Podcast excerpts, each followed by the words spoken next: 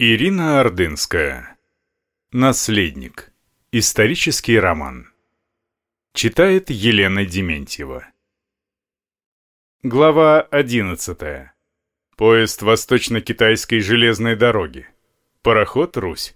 С 1 по 4 августа 1917 года.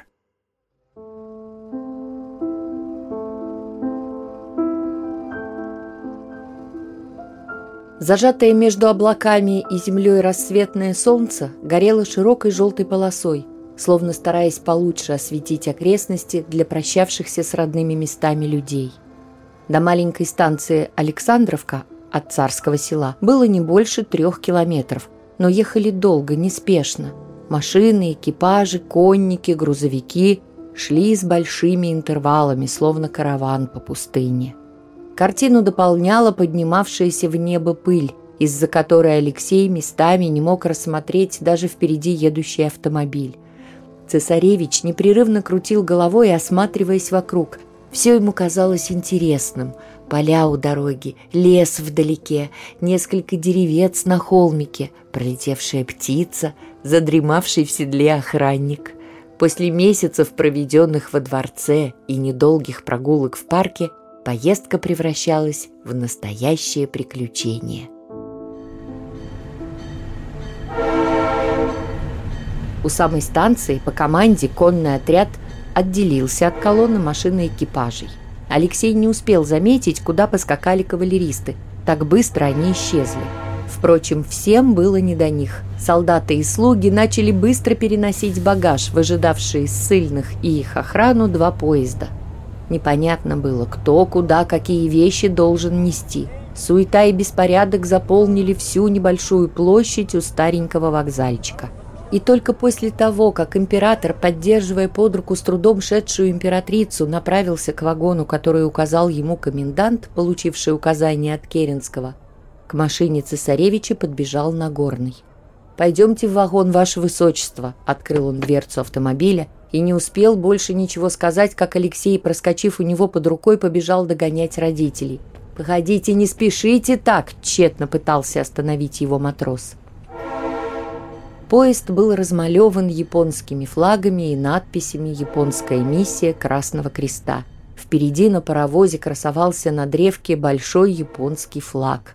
Вагоны оказались с уютными, если не сказать шикарными, купе, обставленными мягкой мебелью. Литые ручки из бронзы, шелковые абажуры на лампах, стены, облицованные красным деревом. Все было не хуже, чем в царском поезде. Для семьи императора выделили целый вагон. Государь с государыней расположились в отдельных купе, старшие княжны и младшие по две в купе. Из слуг только для Нагорного сделали исключение. Если цесаревич не хотел быть один, матрос мог оставаться вместе с ним. В соседних вагонах расположилась рота солдат, свита и часть слуг. Для остальной обслуги солдат и офицеров охраны выделили отдельный поезд. Туда же погрузили большую часть багажа. От предстартовой суеты у Алексея закружилась голова. Нервничала мама, потому что искала какой-то особый саквояж с лекарствами, который непременно должен был оставаться в ее купе. Фрейлина и прислуга искали его в обоих поездах и никак не могли найти – Потом решили спросить у доктора Боткина, но долго искали и его самого. Растерянные сестры ловили собачку Анастасии, которой вздумалось весело петлять под вагонами. В конце концов вредину поймали, отдали одной из служанок. Кто какой должен купе занять, знал только комендант, поэтому за ним все бегали, а он, попутно отвечая на десятки вопросов, постоянно заглядывал в какую-то выданную ему Керенским бумажку с планом размещения. Припроводив членов царской семьи в отдельный вагон, солдаты их оттуда больше не выпускали. Алексей из окна не сразу заметил группу людей, неподвижно стоявших на платформе, сильно отличавшихся от тех, кто в спешке бегал у поездов. Непонятно было, почему они собрались здесь, что им было нужно, откуда они узнали об отъезде царской семьи. Люди не разговаривали между собой и, казалось, совсем не двигались. Цесаревич хотел спросить о них у отца, который стоял у соседнего окна, но государь в это время направился в тамбур, куда, к удивлению Алексея, вошли два офицера, тоже непонятно откуда взявшиеся. Пока цесаревич пытался понять, зачем пришли эти военные, он вдруг увидел, как офицеры, сняв фуражки и склонив головы, опустились перед отцом на колени, и тот их перекрестил. Офицеры в ответ что-то пламенно говорили отцу. Один поцеловал перекрестившую его руку. Цесаревич подошел поближе. «Спасибо», — благодарил военных государь. «Прошу вас, уходите. Из-за меня у вас могут быть неприятности». Алексей оглянулся. Солдат поблизости не было, ни в вагоне, ни в противоположном тамбуре. Сестры, прижавшись к одному из окон, о чем-то оживленно шептались, поглядывая на маму. Офицеры поспешили подняться с колен. Государь по-мужски крепко пожал каждому из них руку. Алексей, не задумываясь, тоже протянул им свою руку. И что-то было такое особенное в последовавших рукопожатиях, как будто он сразу повзрослел на несколько лет – от этого у него даже перехватило дыхание. У офицеров в глазах стояли слезы. К счастью, никто посторонний в это время не появился в вагоне, но едва они успели уйти, как в тамбур лихо впрыгнул Керенский. Быстро пройдя в вагон, он элегантно, с поклоном поцеловал руку императрицы и обратился к последовавшему за ним императору. «Ваше Величество, я пока пользуюсь вашим старым титулом», — пояснил он. Думаю, что не позже, чем через четыре месяца после созыва учредительного собрания вы сможете вернуться в столицу, а пока вы под защитой Временного правительства». Прощальная речь министра по тону очень уж смахивала на его агитационные выступления, но все привыкли к его странностям. Даже Алексей стал относиться к нему спокойно, как раньше относился к министрам отца. Паровоз свистнул, выпустил огромные клубы пара, показывая, что рвется в дорогу. Пассажиры заняли свои места, провожающие стрелки отошли от вагонов подальше, ожидая начала движения поездов. Два офицера, стоявшие напротив вагона с царской семьей, прощаясь с государем, не сговариваясь, сняли свои фуражки, не обратив внимания на возмущение солдат. Люди на платформе при первых клубах пара, выпущенных паровозом, сколыхнулись вслед его предстоящему движению и безмолвно обнажили головы, провожая в неизведанное своего императора. Представители солдатского комитета забеспокоились, забегали, показывая руками на платформу с людьми и на окна вагона, из которого смотрела на них царская семья. По их приказу по вагону побежали из тамбуров два солдата навстречу друг другу с криками «Отойти от окон! Разойтись по своим местам!» при этом быстро закрывая шторы. Когда поезд наконец двинулся, с платформы провожающим уже никого не было видно в окнах, там светилась только белая ткань занавесок.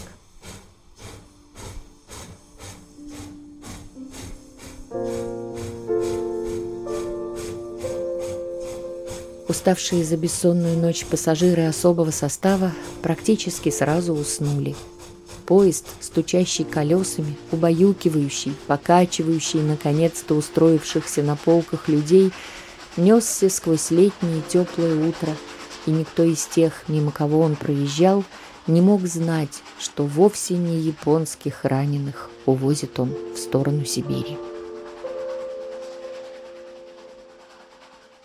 Одним из последних сдался на милость сна неугомонный цесаревич – Ему сразу хотелось навестить всех родных в их купе. Нагорный едва уговорил его лечь, объяснив, что все спят, и ему надо бы отдохнуть хоть немного. Алексей какое-то время прислушивался к стуку колес, постепенно уступая, качавшей его на полке силе. Ему всегда нравились поезда. Эту симпатию не мог нарушить даже прошлогодний приступ с кровотечением, во время которого доктора везли его из Могилева домой постоянно прижигая упорно незаживающую ранку в носу.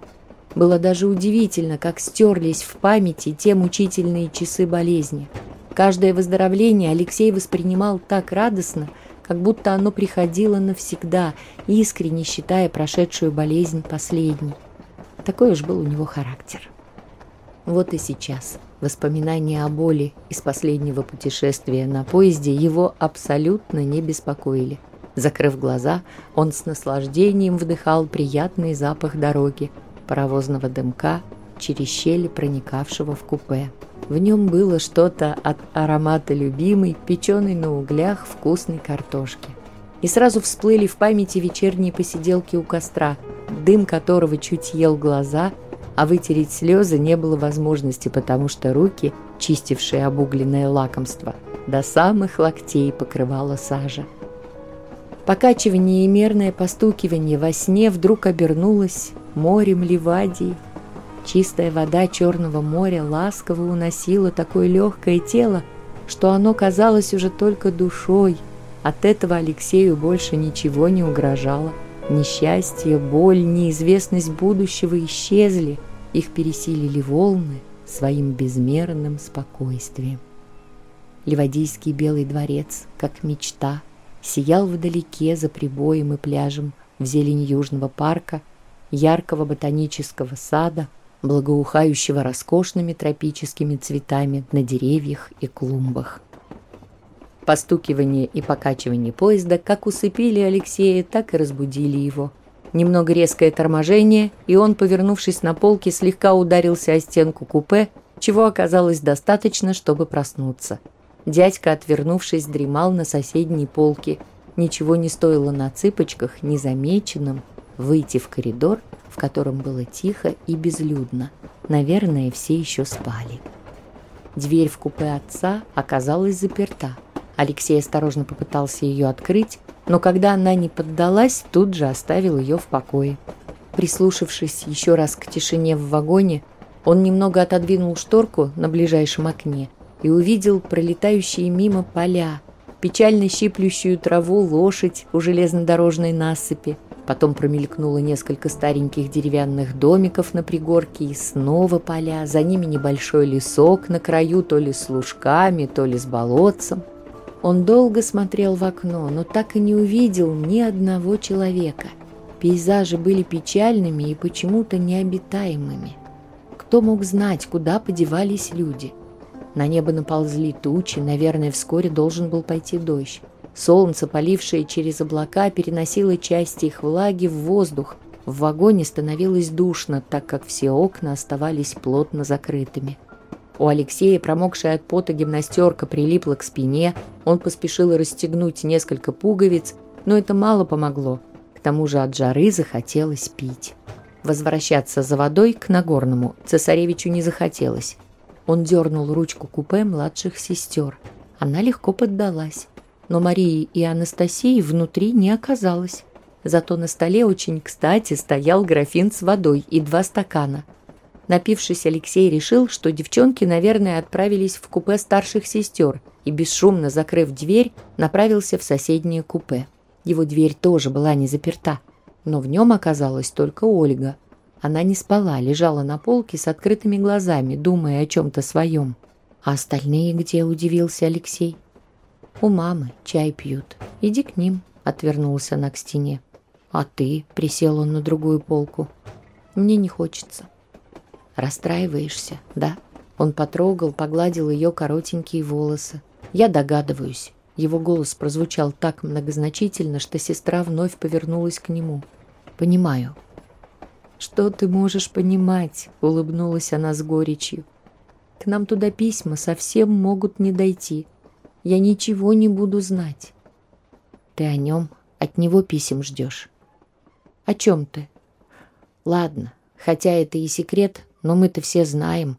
Ты ведь об офицере своем говоришь. И вчера о нем плакала. Точно? Не обижайся. Да что ты понимаешь? Ольга вдруг передернула плечами и резко села. «Не представляю, где он сейчас, что с ним. Сейчас везде такое творится. Мне самое плохое все время мерещится. А теперь его письма могут меня не найти. Господи, почему так? Узнаю ли я о нем хотя бы что-нибудь?» Она, закрыв лицо руками, безутешно заплакала. «Олечка, не плачь», — испугался Алексей. «Я сейчас позову кого-нибудь», — вскочил он. «Пожалуйста, не нужно», — остановила его сестра. Здесь на столике тоже стоял графин с водой. Цесаревич быстро налил полстакана воды. «Выпей, тут так жарко».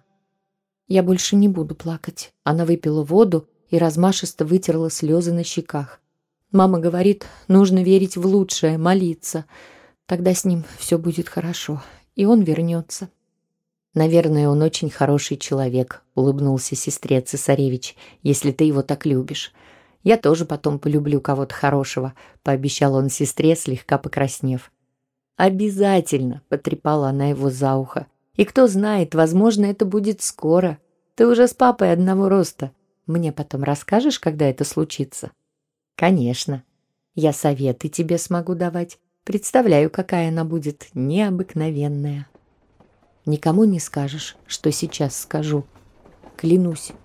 Иногда я думаю, какая бы мне девушка понравилась». Однако на этом интересный разговор пришлось прекратить, так как в купе ввалилась насмешница Анастасия. «Чего это вы тут?» — хитренько ухмыльнулась она, заподозрив, что здесь секретничали. «Да так, ничего», — сразу сделал непроницаемое лицо Алексей. «Оля, вставай, пойдем чай пить. Не спорь, а то я тебя силой утащу». «Оля, пошли», — поддержала брата Настаська. «Меня мама за тобой прислала». Они вдвоем за руки потащили сестру в мамино купе. Совсем скоро проснулся государь и тоже попросил себе чаю. Постепенно в вагоне стало не нужно соблюдать тишину, потому что дорога сделала свое дело. Пассажиры проснулись, в воздухе носилась сопутствующая каждому путешествию надежда на новые впечатления и встречи, каждый чего-то ждал от этого перестука колес. Оживилась даже Ольга. А вдруг и правда жизнь могла наладиться?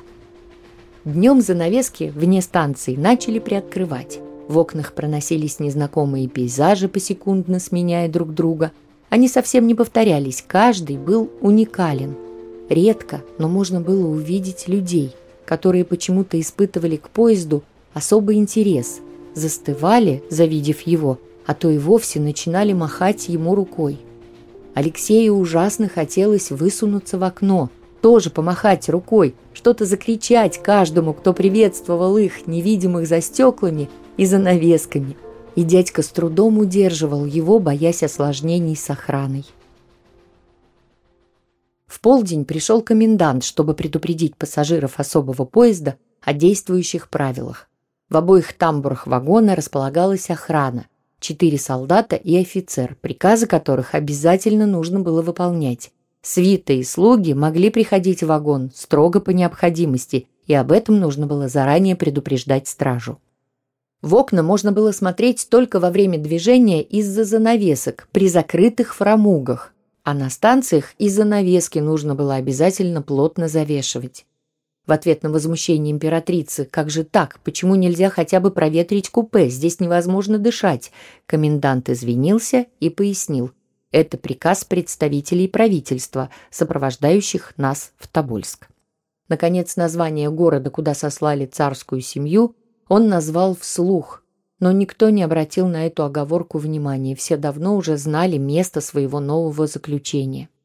Евгений Степанович, государь, как правило, обращался к коменданту по имени-отчеству. А как быть с собаками? Им нужно гулять. «Все непременно», — согласился полковник. «Для прогулок будут специальные остановки в безлюдных местах. Об этом я договорился. Вы сможете, конечно, под охраной, но пройтись, подышать свежим воздухом». «Отлично!» — не выдержал Алексей. «Вскоре будет первая такая остановка», — улыбнулся ему комендант. «Вас предупредят о ней за пятнадцать минут». Попрощавшись кивком поклоном со всей семьей, слушавшей его в коридоре вагона, он собрался уходить, но его вопросом остановила императрица. «Нам будут подавать еду в купе?» – поинтересовалась она. «Как вам будет угодно. В ресторане по обычному расписанию, в то же время, как и во дворце, для вас будут накрывать столы. Но по желанию еду можно заказать в купе». «Я могу попросить вас, чтобы мне всегда подавали блюда в купе?» «Как прикажете», – склонил голову комендант. «Я отдам распоряжение».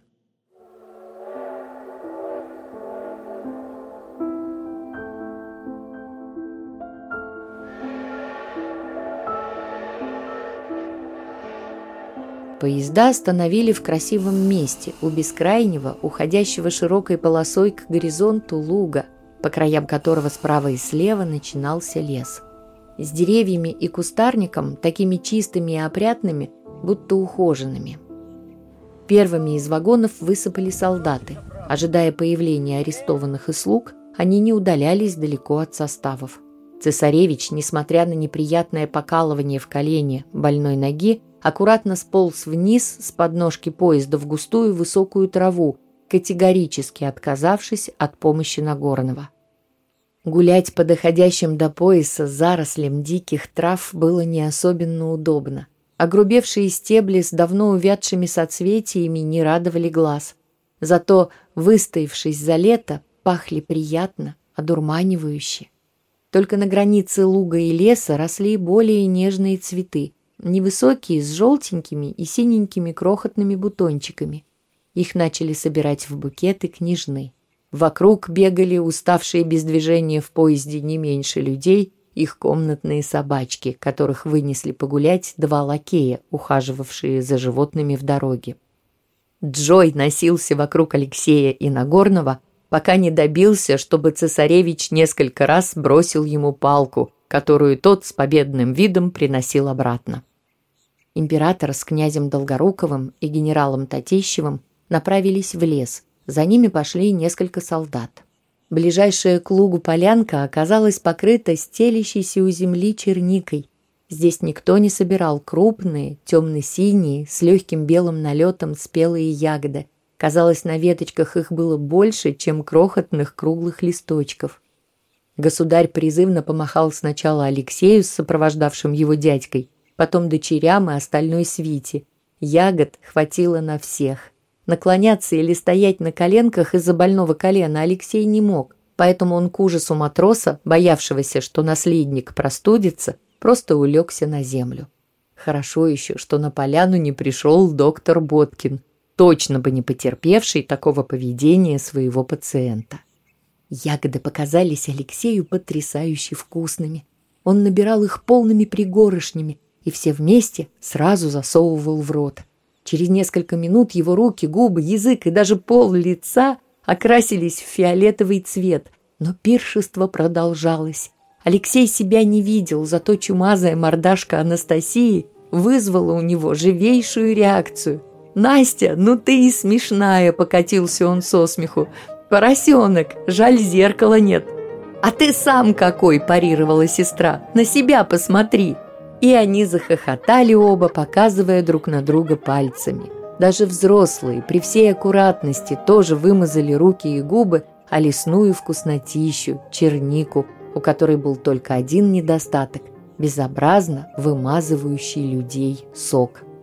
От искушения поесть свежих ягод не смогли отказаться ни свита, ни слуги, ни солдаты. Во всеобщем веселье не участвовали только императрица – и три приближенные к ней дамы – госпожа Шнейдер, фрейлина Гендрикова и камер Юнгфера Тутельберг. Они продолжали собирать цветы и были почти возмущены неподобающим видом остального двора, когда после свистка паровоза из лесу высыпали люди с синими руками и ртами, несшие с собой букеты полевых цветов и чернику, собрав ее во все, что попалось под руку, от платков до форменных фуражек. Алексей, перемазавшийся, наверное, больше всех, был просто счастлив.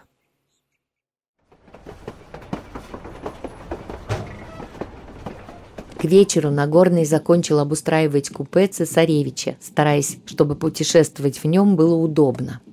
После того, как он аккуратно разложил необходимые в дороге вещи и туалетные принадлежности, достал коробку с солдатиками, лото и картами, а верхнюю одежду повесил на плечики – Последним штрихом его забот перед самым сном стали иконы.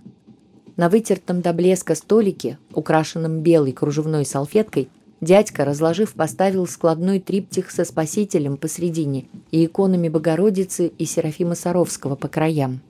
За ним расположился небольшой букетик луговых цветов, принесенный брату княжнами. Потом матрос к полочке на стене над подушкой Алексея за цепочку подвесил любимую его маленькую иконку Богородицы, которая всегда висела во дворце на спинке кровати цесаревича. В конце концов купе стало похоже на обычную, уютную комнату, пусть и маленькую. Однако особенно милым стало купе, когда за окнами стемнело и включили светильники – их неброский свет отразился на всех гладких поверхностях, будто размножился в них. И показалось, что именно в этот момент дикие травы в вазочке легко наполнили своим полынным ароматом окружающее пространство. Алексей оставался в майке и трусах, было так жарко и душно, что сам воздух казался липким, а помыться не было возможности. Хорошо Нагорный, запросто поладивший с солдатами охраны, где-то раздобыл небольшой таз и принес в нем холодной воды, чтобы цесаревич хотя бы смог умыться перед сном, а потом вымыть ноги. Едва матрос ушел, Алексей выскользнул вслед за ним в коридор и заглянул в купе отца. «Папа, сегодня ты со мной помолишься? Или мама?» Она устала, выпила таблетки и уже спит. Я сейчас приду к тебе. Император, отложив книгу, которую читал, стал искать домашние туфли под столиком. Алексей поцеловал иконку, мерно покачивающуюся на цепочке над его полкой кроватью, и постарался осторожно поправить звенья цепи так, чтобы лик Богородицы смотрел на него, а не отворачивался к стене при тряске. В этот момент к нему зашел отец. Перекрестившись на три иконы на столе, он, строго выговаривая каждое слово, прочитал «Отче наш». «Продолжай», — кивнул он сыну. Алексей, тоже перекрестившись, прочитал «Богородица Дева, радуйся». Так они по очереди прочли все принятые в семье вечерние молитвы. Почему-то сегодня с особенным чувством Алексей обращался к ангелу-хранителю. В дороге у него всегда было так. К ангелу особая просьба о защите, нужной вне дома. Ему всегда казалось, что его хранитель особенный, нежный, прозрачный, летает за ним везде и постоянно что-то говорит ему нужное и важное. Только не может обычный человек расслышать эти слова. Ангел от этого печалится, поэтому Алексею становилось стыдно, совсем не хотелось его обижать, и упреки мамы или наставления отца – часто не так его пугали, как стыд перед постоянным спутником с невесомыми крыльями. Отец ушел, пожелав сыну спокойной ночи и поцеловав в лоб, что нечасто делал. И все же чувство одиночества не появилось. Присутствие ангела ощущалось так ясно, будто еще немного, и его можно было бы увидеть. От этого стало хорошо и покойно. «Ты здесь, я знаю», — подумал он про ангела. Я буду спать, и ты тоже ложись. Почему-то ему всегда казалось, что ангелы спят.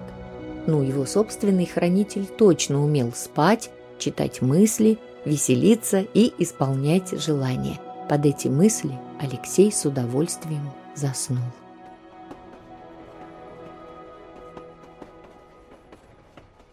Продолжение следует.